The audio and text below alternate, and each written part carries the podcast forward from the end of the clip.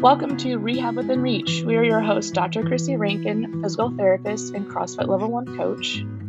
And I'm Dr. Sarah Nelson, a physical therapist, and I'm board certified in women's health and lymphedema therapy, and I also hold a master's degree in orthopedic manual therapy. And I'm Dr. Shona Craig. I'm also a physical therapist, a board certified women's health clinical specialist, certified lymphedema therapist, and yoga teacher.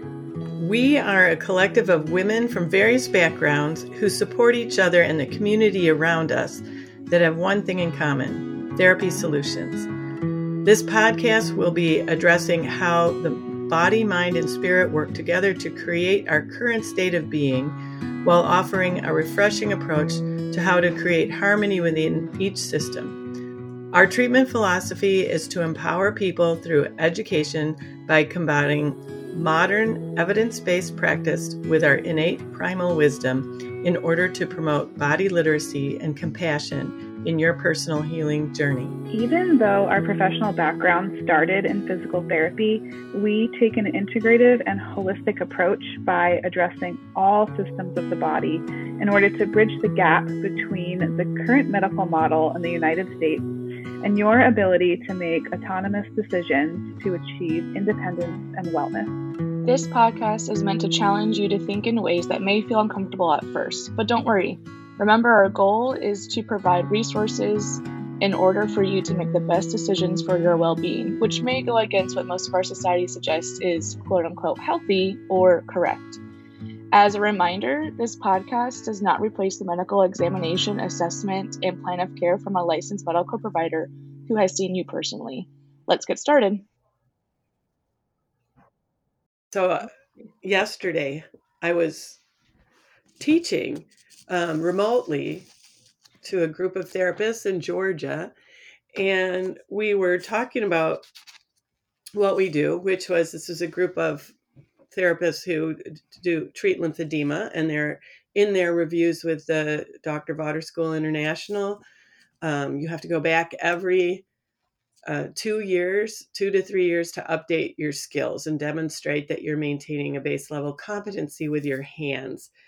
Um, and I should give a background a little bit on the Vodder School because for years they were the gold standard on how to treat lymphedema in the United States and so it, it was four weeks of training 160 hours and and then you go back every two years and um as time went on other schools popped up and they they advertised things like learn to treat lymphedema in five business days. They had nine day schools that went from saturday to the following sunday uh, 10 hours a day and you get one day of normal and then the rest pathologies. Um, whereas the Vodder school was you get five days of, of normal and then we're going to repeat it and add a little bit and then we're going to do two weeks of pathology. Um, so they maintain their moral high ground and their standard and they became less and less of the market share uh, because as um, people want were getting trained you know they wanted to pick the shorter trainings the hospitals that they worked for the people they worked for wanted to pay for the shorter trainings. Now we're down to i got an ad for one that said um, come and get lymphedema trained uh, learn manual lymph drainage in two days and get certified for $179 you know? Oh wow. Two so days? yeah two days two days. And this is what people are up against because you can just go ahead and say, "Oh, um, you know, we we offer this in our facility. We have somebody who took training and they're certified." Mm-hmm. Everyone should always ask, "Well, what did that certification entail?" so, right. um, yeah. So, uh, anyway, um, when we when I'm talking with these ladies, one lady says to me, her patients always say to her, Why didn't anyone tell me about you? Because inevitably, when they get to a fully trained Dr. Vodder, uh, original Dr. Vodder method therapist who's putting in this time year after year to keep their skills current and um, they have a better result. And and I've heard that too. I mean, I just had a, a patient a, a couple of months ago. Nicest lady, wouldn't say a bad what what's that expression? Pardon me, wouldn't say shit if she had a mouthful. Just about did because she's so angry that Mm. she, she went through um, metastatic cancer without knowing about us. You know, why wouldn't people share that information? And it it took somebody's nurse to say you should go over here. so that, that um, why didn't somebody tell me about that? Why didn't they tell me about that treatment methods are there's some are not all equal? Um, Mm. but I thought, how many times might we all think, how I wish somebody would have told me about that sooner. Um, and I thought that could be our topic. and that was a long story leading into that phrase. I wish somebody would have told me about that. Yeah. I think there's a lot of things. A lot of times I wish I would have known something sooner. Yeah. It seems like a very common uh, theme in the medical world for some reason. Like, it seems like it's hard to, uh, it takes a lot of effort to find what it is exactly that you want or need. And sometimes, and there's a lot of things that we don't even know that we need is out there. Um, and it seems like the medical system is sort of parsed out like you know you go see your primary care physician it seems like they should be the i would think that, that they could be the ones that are um, kind of taking in all your information and then are able to tell you exactly what you need or have all the information of like um, uh, you should go see this person or this person and sort of know but it doesn't seem like we have it's either your doctor will only spend like five minutes with you and um or uh i don't know like I, they won't they don't even know sometimes um i know a lot of doctors don't really know about like vod or lymphedema trained therapists so mhm. it just seems like the system's not really set up for that sort of method of you know going to see a doctor them spending a lot of time with you and really um, what's like hashing out what it is exactly that you need and then who it's like you need a manager for your health but who is that manager Mhm. person it seems like we tend to be a lot of the times Yeah, we do. And You know? funny how I've actually heard that there are people who do that now. And you're Mm. and it's sad that we it has come to that point where people are hiring medical managers to especially I think Mhm. didn't one of our patients have one that had the heart infection, Sarah? Oh, I didn't know that. I think uh, maybe they were talking to me about it about Mhm. uh, that they hired someone to be able to look at all of his records and then parse out what he needs to do based on what the record said. Um, and it is interesting that that is there, and it, whether it's because the system is not allowing physicians to do that, or there's lack of training for that, and assuming that physicians are going to be the ones that do that, and um, you know, technically, is medical management like that skilled labor for us? Like maybe not, but I do feel that that we have turned into that that person who we can give you all these options and let's see what one works best for you. I remember when I when I moved to the Tri Cities, that was like 25 years ago or so, um, and established myself. Like it was a big deal to be the best, right? Like the Yeah. the best PT, or I, and one doctor referred to me at the time as the as the best hand therapist in town. And then as um, as hospitals have been taken over by corporations, you don't hear that anymore. Who Mhm. who's you know that that striving for excellence isn't the goal. It's you need to refer within your association or within your organization. And we hear that doctors get pressure if they uh, are referring out too much. Hmm. Um, Yeah. And then it gets into politics of where they're referring. Yeah. I think you make a good point, Shona, that that it is when it comes to medicine, you do hear that more. It's, Yeah.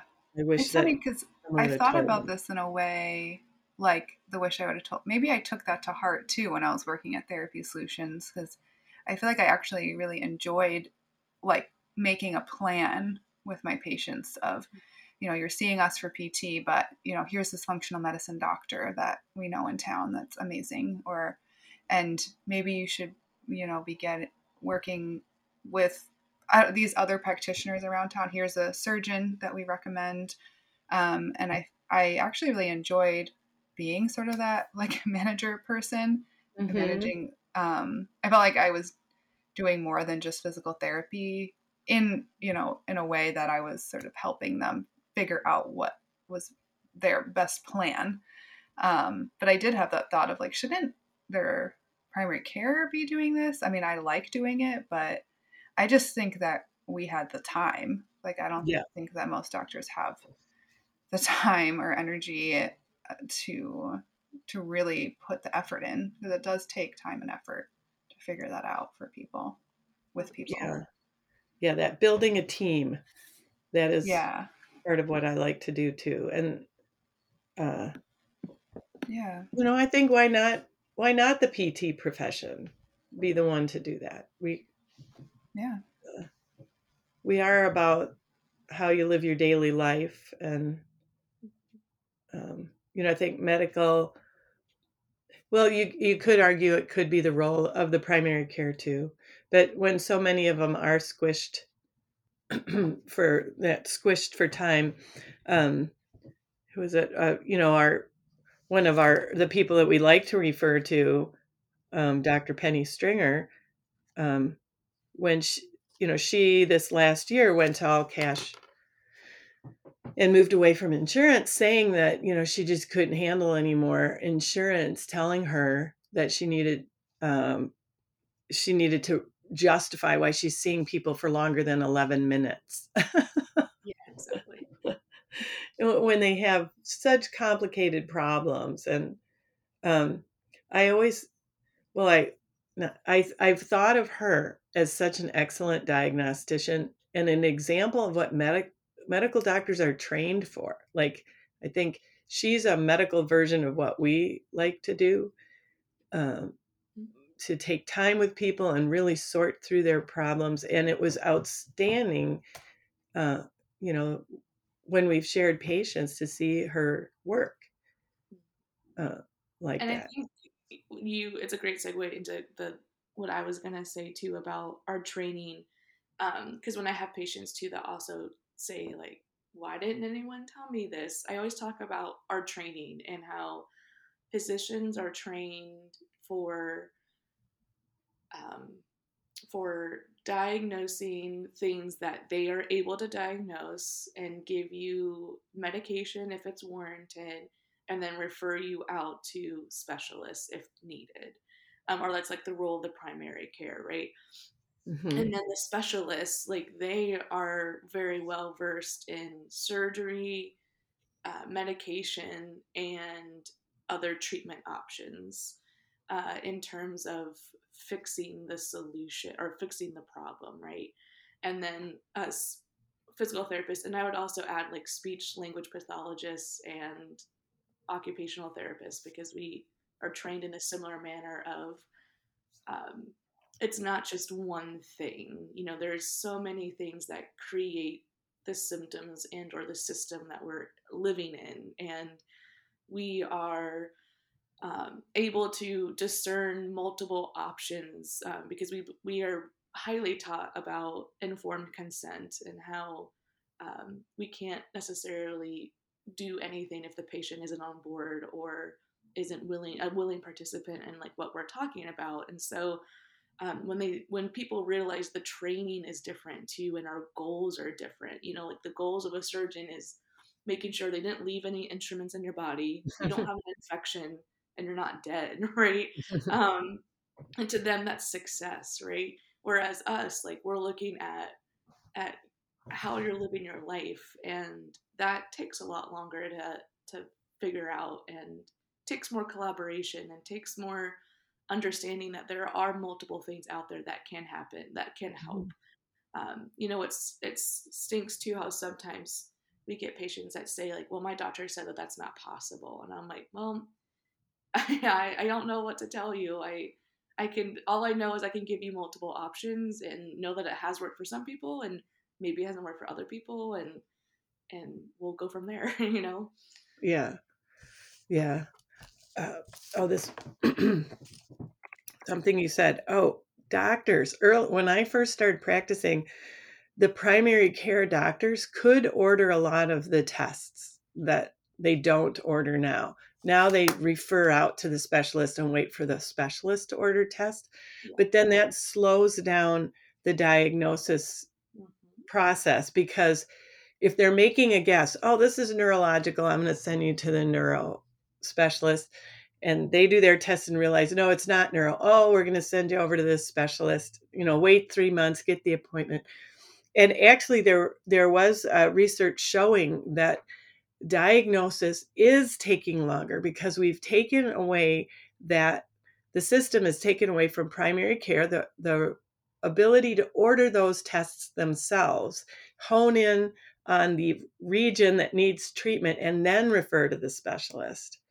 Um, and so people are are waiting longer for diagnoses, and um, I I don't think I I kind of wish it would go back to letting the primary cares hone in on the by ordering tests, but and that makes sense right? We need a central person who is able to discern all the information and then and then send you out as needed and unfortunately especially primary cares oh my gosh i don't know how they are surviving um, the what is expected of them to perform and productivity in a day and how many patients they have to see and then somehow have empathy is I don't know how they're doing it. Like I Yeah. Yeah. And you know, if I'm name dropping, you you know, some of the the really great doctors have left the system in order that they can keep doing that. So like um, Dr. Jessica Schneider in her model of just pay me a monthly fee and let me do it for you or um, Dr. Salinas who says, you know, pay me a fee. He he still bills insurance, but you, you pay the fee to be part of his his program, um, and you get that that attention and what it what a difference it makes. Um, like who who else is like? I think some of the functional medicine practitioners, like Noelle Hubbs, people really like her. That I'm probably forgetting names, but and and then you know that there's people in the system that there's doctors that have to work within this these organizations that uh, have as much passion mm-hmm. and would love to be able to um, give their patients more time like that just like i think that there are physical therapists working with these larger organizations that would like to give more time to their patients we we even get referrals from physical therapists. And I've I've had one patient tell me the therapist said, "Well, I know what you need, but I can't do it in this setting that she was in. Wow. But you can go over there to Therapy Solutions and they'll do it for you. They they'll take the time." Um, and how frustrating is that? And, yeah. and probably also like somewhat soul sucking. Like I I feel I feel a lot. I don't know what I feel. I don't know what words to describe it right now. Uh, but that physical therapist, I mean, thank you for taking the altruistic road of um, I'm doing what's best for the patient, and that's unfortunately not me. Um, but then, as a physical therapist and as a professional, like I, I before we started um, recording, you know, Shona was talking about, um, you know, in PT school, the the concept of us of the growth of physical therapy and how many physical therapists are needed and what a wonderful profession it is and it really is it's i, I say all the time that uh, i'm i really like my job and i'm really good at it and and uh, and at the same time there's a lot of difficulties in it and uh, it's definitely not as um, rainbows and puppies as you know as pt school made it sound so um, yeah so it's a lot of of juggling and figuring out what the best direction is. Yeah. Oh, so much to be said there um, we take pause Mm. You know, I was thinking that the emotion, the soul sucking is a good word, and that moment of silence is another description yeah. because it's it's stunning. Mm-hmm. I I you know you can try your best and it's you can't solve this puzzle mm. of what's happening. So what I mean, what's happening? So I think with the Dr. Vodder method, and holding this high level of standard is an example of what's happening in many other areas. I, because of my interest in yoga and Ayurveda, I see it in both of those places. Yoga in India has a four-year degree. Over here, you can go go to Bali for two weeks. Yeah. You're a yoga teacher. yeah, exactly. You know, so what we're getting is not what its original intent was. And and so we're we're missing out. And i think that was when i was like in the shower earlier like thinking about what i wish i knew i think that was it was one of it was um, how our capitalistic society is set up for profit and fast and lacking quality in some capacity. Uh, it's meant to buy, buy, buy, right? And in terms of humans and in terms of our health, it doesn't quite fit that that situation. And um, I'm also not saying I'm anti-capitalism. I'm not trying to be political here whatsoever.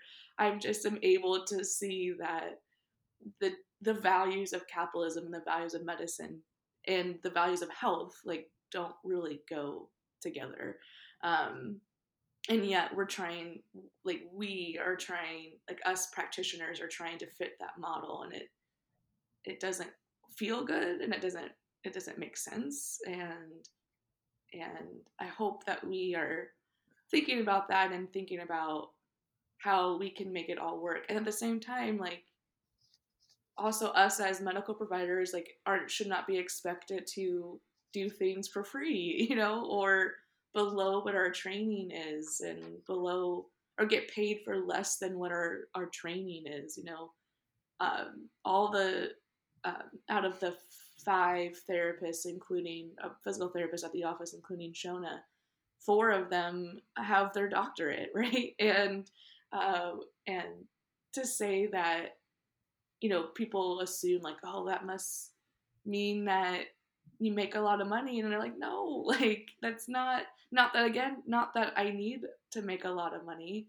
And again that's like again that capitalism versus medicine like where does that lie? I also think don't have to make a lot of money but also we should be treated like our doctorate level degree gives us you know so mm-hmm. it, it's definitely a lot there's a lot to unpack there i know there's yeah. a lot well, why shouldn't you make um, a living wage or, you know, and have a little. Uh, yeah. Um, yeah. So the economics thing, you know, capitalism works when it is when people apply values. Yes. But greed has overtaken. Yeah, 100%. Like when we say that the most important thing is profit, uh, and we don't bring in these other elements of humanity and, and quality, um, yeah, and empathy. Yes. And, like you said, yeah, human human experiences, absolutely. And I think if there was, I wish there that I'd been told, you know, it would be to understand how that model has so deeply influenced our our society. Like you this, you can go way back. Like when I went through the African American Museum in the Smithsonian, which really is the American Museum, because it's the story of our economic system and it's flawed. Like it was uh, shocking to realize that when it's um, this museum starts in a basement, like three stories down into the ground, and then you go up I think it's five stories total. And you walk up, up, up. But it starts with here's the Americas and here's Africa. And to realize Africa had thriving cultures that we never get taught about. Nope. Um, and that the slave trade started over sugar, sugar cane, not tobacco. like, yeah, yeah. yeah. So first drug of choice. But it was the first time in known history that slavery um, went generational. Like, um, mm-hmm. it. I highly recommend everybody go see that museum, and I don't know why they should do like a virtual tour of it. So, and that every American should have to. That should be part of our education to understand it. And anyway, um, yeah, and I think that's a really great way to summarize all of that. Is that the system that we are living in does affect our medical system and the frustrations that a lot of patients have regarding the changes in the medical system and i would say that's one of the reasons unfortunately um, and i think that also ties into it's a great example of like what i wish i knew was a lot of the history that is taken out of the history books in school and and uh, the availability of of talking about that stuff was so limited. I've learned so much in the past five years because of um, social media. And yes, there is a lot of negative things that come out of social media, and there is a lot of positive things that come out of it too. Just the access to information that I mm-hmm. never, especially as someone from a small ish town in the Midwest, you know, like none of that was ever talked about. And mm-hmm. I remember in college too, like um, in undergrad, like pushing back on some of the things because uh, I I didn't know better. And then like especially when your view of the world is being is being what's it called um, challenged um, it's hard you know to be okay like I, i'm gonna 100% understand this and believe this right away.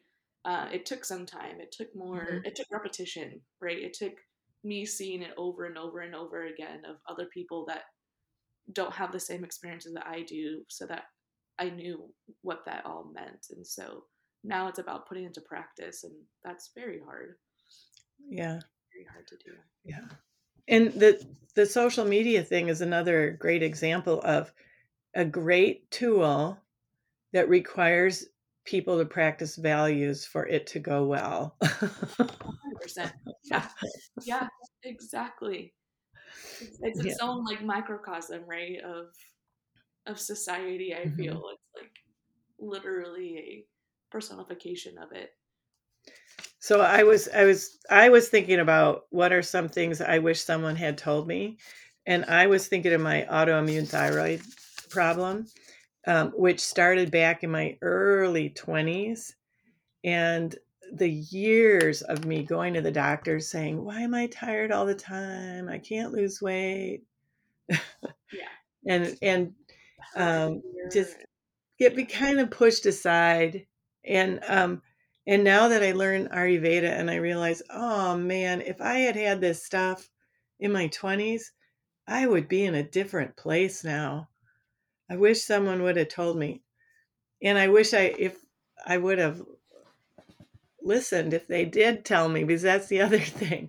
And yeah. that, that ties into what you're saying. You know, we're being presented with uh, some new ideas, and we can reject those ideas mm-hmm. um, because they don't fit into our paradigm. Nope. That that's like who's the other one is John Barnes and myofascial release. You know, um, there's a lot of p- therapists who don't like him because he rocks their boat. Yeah. Um, but you know, if you step back and and sort through the information because you know we don't take don't take things on face value challenge them. You, there's uh, all these things have s- some value to them uh, the being like african american history native american history um, uh, fascial release the development of healthcare uh, the food industry. Oh yeah. Yeah. 100%. There's one i wish people would have told me about too like like the the how um, in the 80s that snacking took off. And then um, the sales of snacks the, the consumption of snacks took off in the 80s and lo and behold we have all these health problems. Um, so when i did some research on snacking one of the articles i found was it, the food industry is not really interested in nutritional value. They're interested in finding products that people will buy. And there's actually research going on to develop an artificial digestive system so that they can try foods on this artificial system without risking humans and, and um, you know see if they could feed it to humans i'm not making this up like What?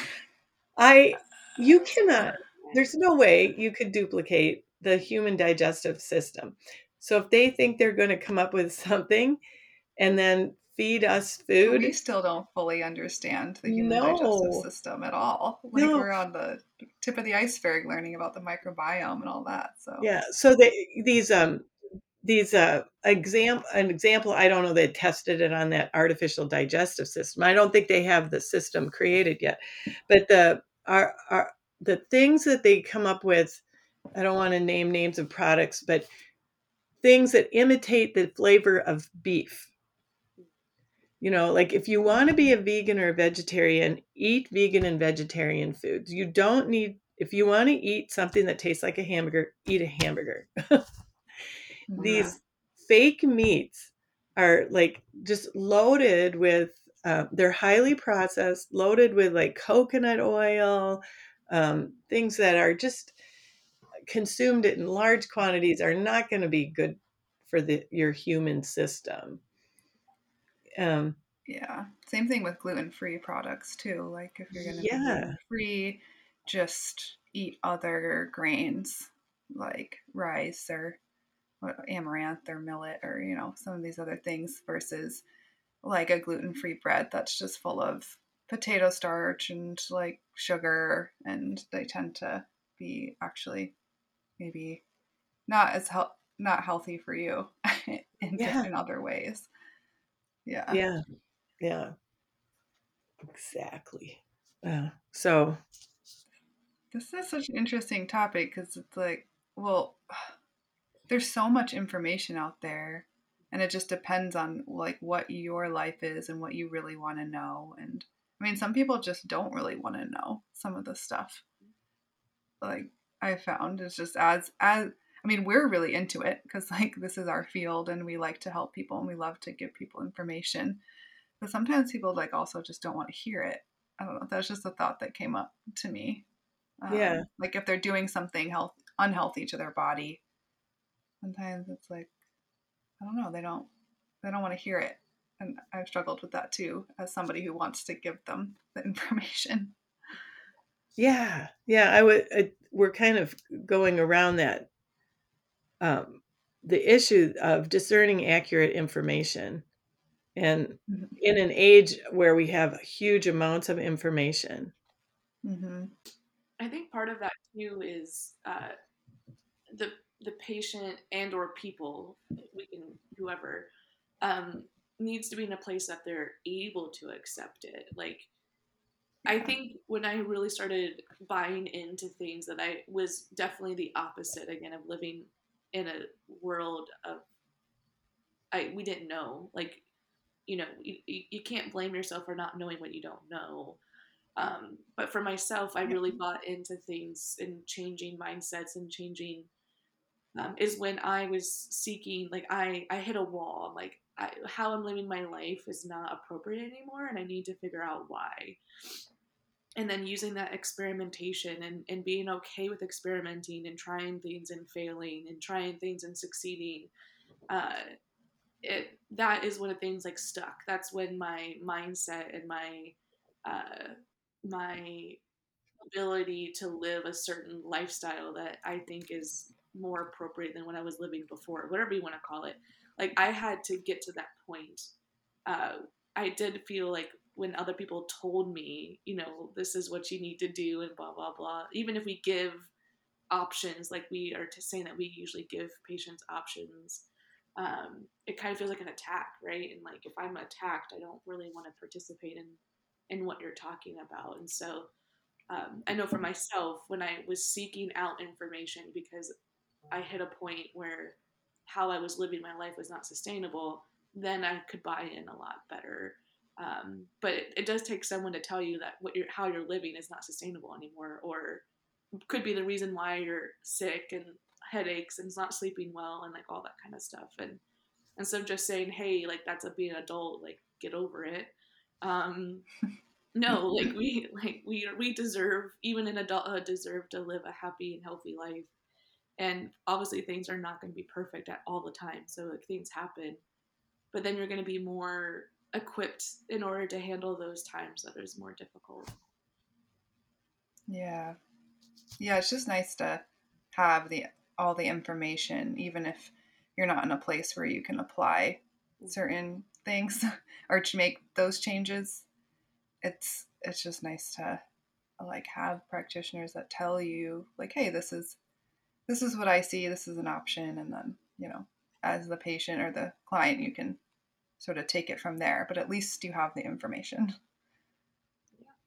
Yeah, we're we're kind of heading into another part of it because not only we're the statement I wish someone would have told me assumes that you immediately accept what you're being told.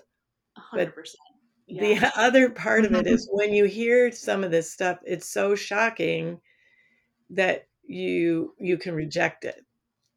Like um, yeah. in Ayurveda, um, I was recent, you know, as I've learned things, I tell my patients, and I was wor- working with one of my patients who n- knows Ayurveda. Um, and I was telling her, you know, you need to change some things up. The choices that she was making were not ideal for her. And finally, things got bad enough. She said, okay, I'll talk to your teacher. So she talked with um, Jessica Villela. There's another one who's set standards and held her ground. Um, and um, the person came back. It so rocked her boat. Like what she thought Ayurveda was and what Dr. Villela was telling her was opposite in some ways. And she's like, "Well, how?" Do, she comes back to me. How do you know that she that she's who she says she is? How did what wow. where you know who's who could yeah like uh, uh, she was questioning the source because it was so different than what is being said by lots of Ayurveda practitioners in the U.S. Um, mm-hmm. And I had it surprised me. I had to stop for a moment. Which, by the way, Dr. Villela is um, part of a national organization of Ayurvedic practitioners. She's spoken for that organization. She's taught in some of the schools in the U.S. Some one of her students right now is in the best uh, got accepted into the best Ayurveda college in India. So I, I, it made me stop and think like, oh, have I um, who am I um, following? You know, but and I would have to say for my um, my patient who is questioning, those are actually good questions. Mm-hmm. Yeah. Yeah. yeah. I think it's like holding space for multiple truths and then using your intuition and your education and your critical thinking skills and what you think is is the right thing to do like all of that can be true you know it's it's it's definitely, and I like, I learn a lot from you, Sarah, about allowing silence and allowing that moment of reflection and that that's okay. Um, sometimes we feel like we have to continuously talk, talk, talk, and but we have to also let patients like be in silence and like think. Like that's that's a a huge thing that I've learned. Yeah. Oh, Yeah. good. Yeah. I like to know that I passed something on. Lots of Uh, well, one thing I know is people will always have health issues, so will there always will be a place for us to help people. We just don't know what that looks like um, in this changing market and how to continue to create work that gets paid for. Yeah, and truly promote a health based model and not a sick based model. Like, you know, that word kind of gets thrown around too that, you know, we're actually dealing with sick care and not health care and how negative and how um, sad and I don't, uh, again, other emotions that I don't know how to, what words to say right now. Uh, but it does feel like we are working in that, in that paradigm of sick care, not health care. And yeah. Right. Absolutely. The the longer I look I do Ayurveda, the more I get that too. That because Ayurveda has those first four stages, you know, and Western medicine is stage five and six. So there's a ton of stuff you can do to not get to stage five. And um up until I understood Ayurveda, we saw it in our practice. We saw it with people. We saw it in ourselves. That I this I don't feel good. This isn't right. What's going on? Um, and then to finally find a system that's been in existence for thousands of years, and realize, oh, we we here it is. This is how we can feel better. Well, it's hard too because I think, um, like when people say, "Why, why has nobody told us this?" and then you know, in in our model, in our medical model, that it, like Ayur, for example, Ayurvedic information isn't isn't readily available, and a lot of times it's cash based. So I think a lot of this amazing information about health just does get really missed if you can't afford it Yeah. financially. available resources is is a, a huge barrier to what we're talking about. And not just financial like that is a huge portion like how many times i've talked to patients who are like i just can't afford it. And my coming from a privileged part for me would i could say well if you invest now then you're going to save money down the road or assuming that you're going to save money down the road because you have potentially less health concerns um, which is a very privileged thing for me to say. So I do understand that that's not not uh, capable, you know, for a lot of people.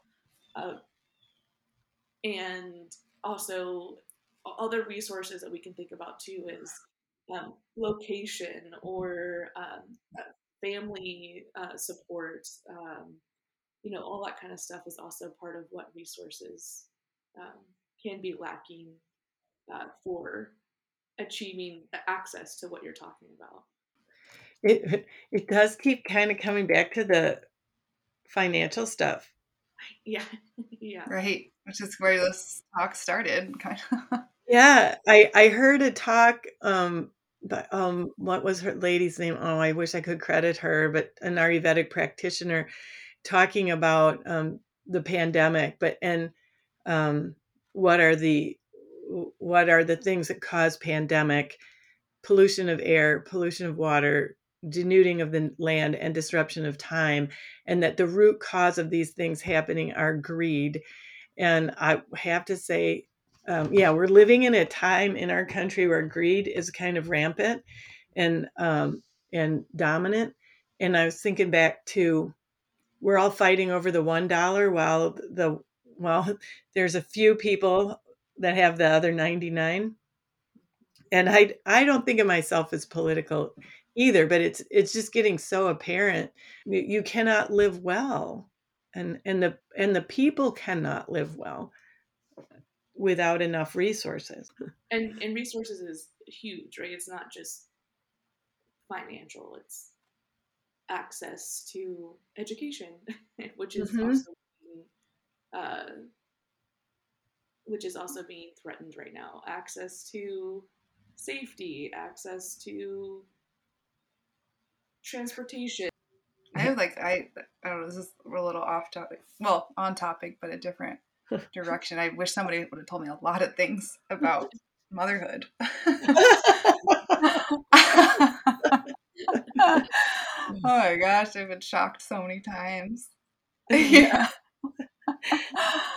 I wish somebody would have told me about not straining to have a bowel movement while you're pregnant. Oh yeah. or in general. Yes. Yeah.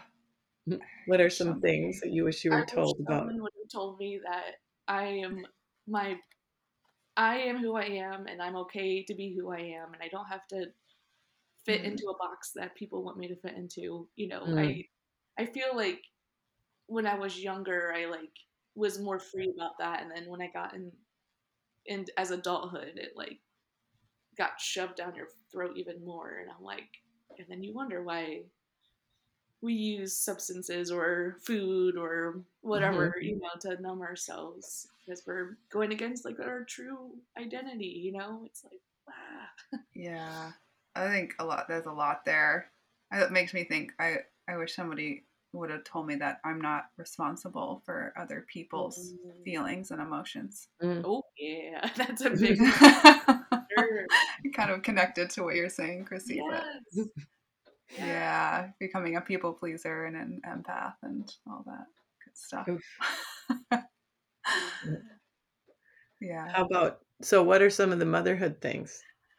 Um, ooh, I wish somebody would have told me ab- about blocked ducts and mastitis for sure.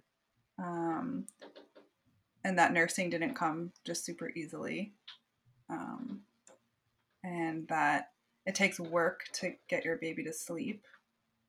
And there's just like a lot of things that I think maybe were at one time common knowledge, but since we don't live in like communities where we're seeing other mothers and babies all the time, there's just so many things that like may- maybe I heard, but I didn't really actually know. um, I'm glad that I was in this world and that somebody did tell me to have a home birth with midwives um, because and that you know to really ad, um, advocate for yourself and your your birth and delivery because that's kind of a rampant thing in this wor- world is hospital births and um, uh, and not having um, informed consent and you know a lot of medical interventions and things like that so i am glad for that um, Mm. what else? Wish somebody would have told me to tell people to stay away right after the baby is born and not like come in too soon. Mhm. Um, I don't know. Those are the things on the top say of my that. head. that boundary slash uh, people pleasing thing Oh yeah. honestly. yeah. yeah. Yeah. It's, well, and that was a thing where you uh, kept you kept your baby away from the public for at least the first few weeks, you know, and that makes sense because of the risk of getting sick. Mhm. Um, I say like the first 40 days are like really sacred time to not really go anywhere or see anybody or and it really makes sense to me having gone through that because you just really are in your own cocoon.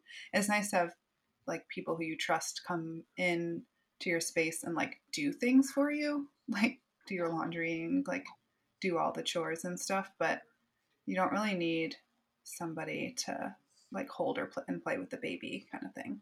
It's maybe if you have somebody you trust like i did accept help help getting him down to like nap.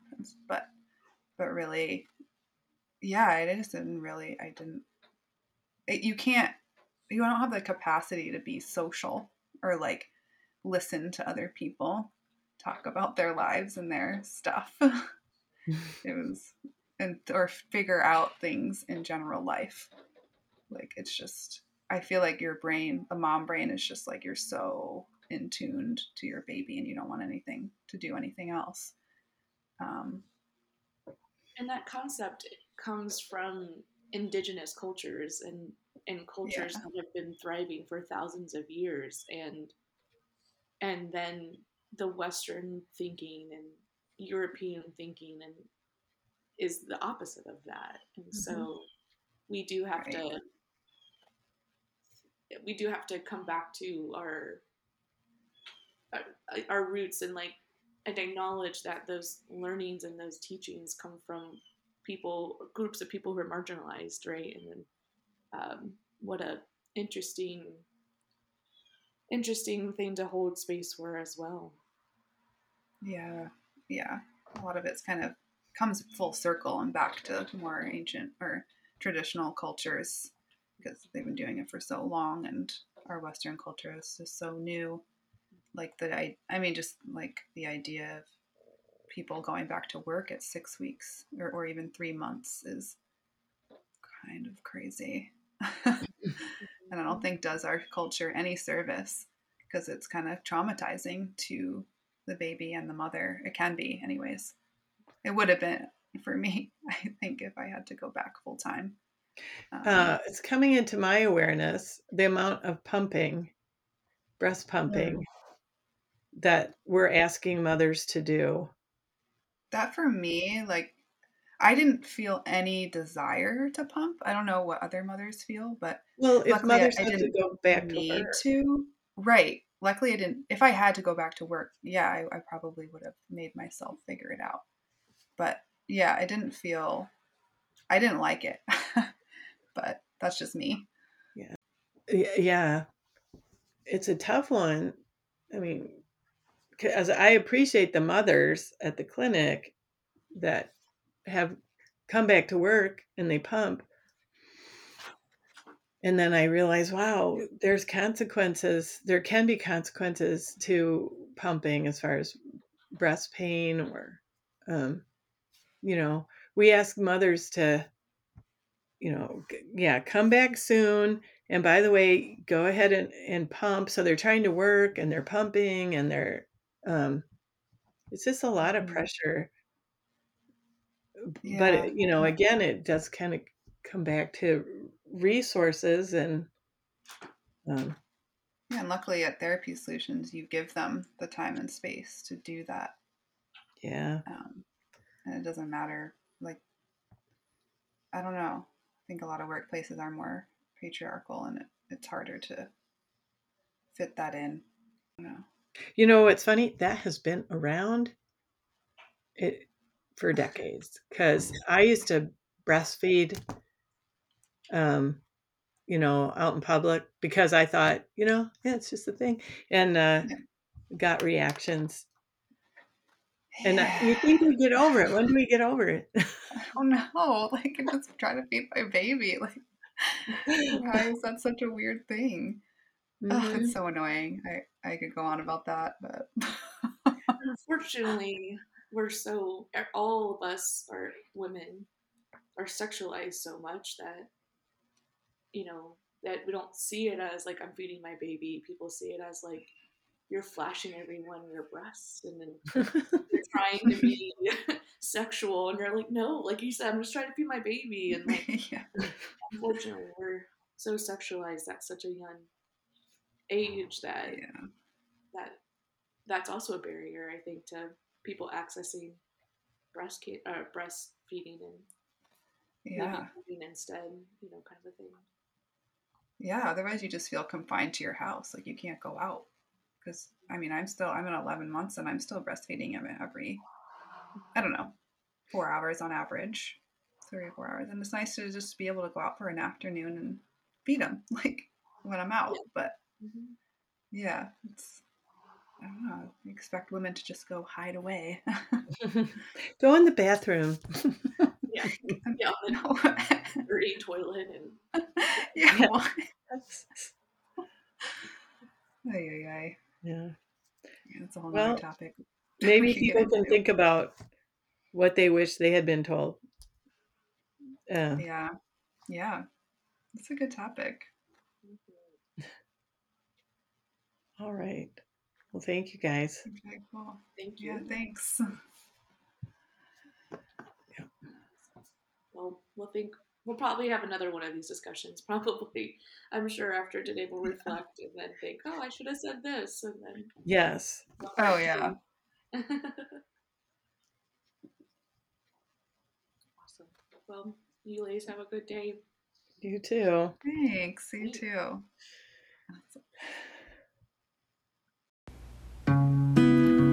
Thank you so much for listening to this episode. Our group tends to have these fantastic discussions, and we always ask ourselves why we haven't recorded any of them. And now here we are. If you are interested in more content, we'll be releasing new episodes every other Monday. You can also check us out on Facebook, Instagram, and YouTube by searching Therapy Solutions PLLC. That PLLC is super important. This is the Rehab Within Reach podcast, where all are encouraged to experience wholeness and independence. See you soon.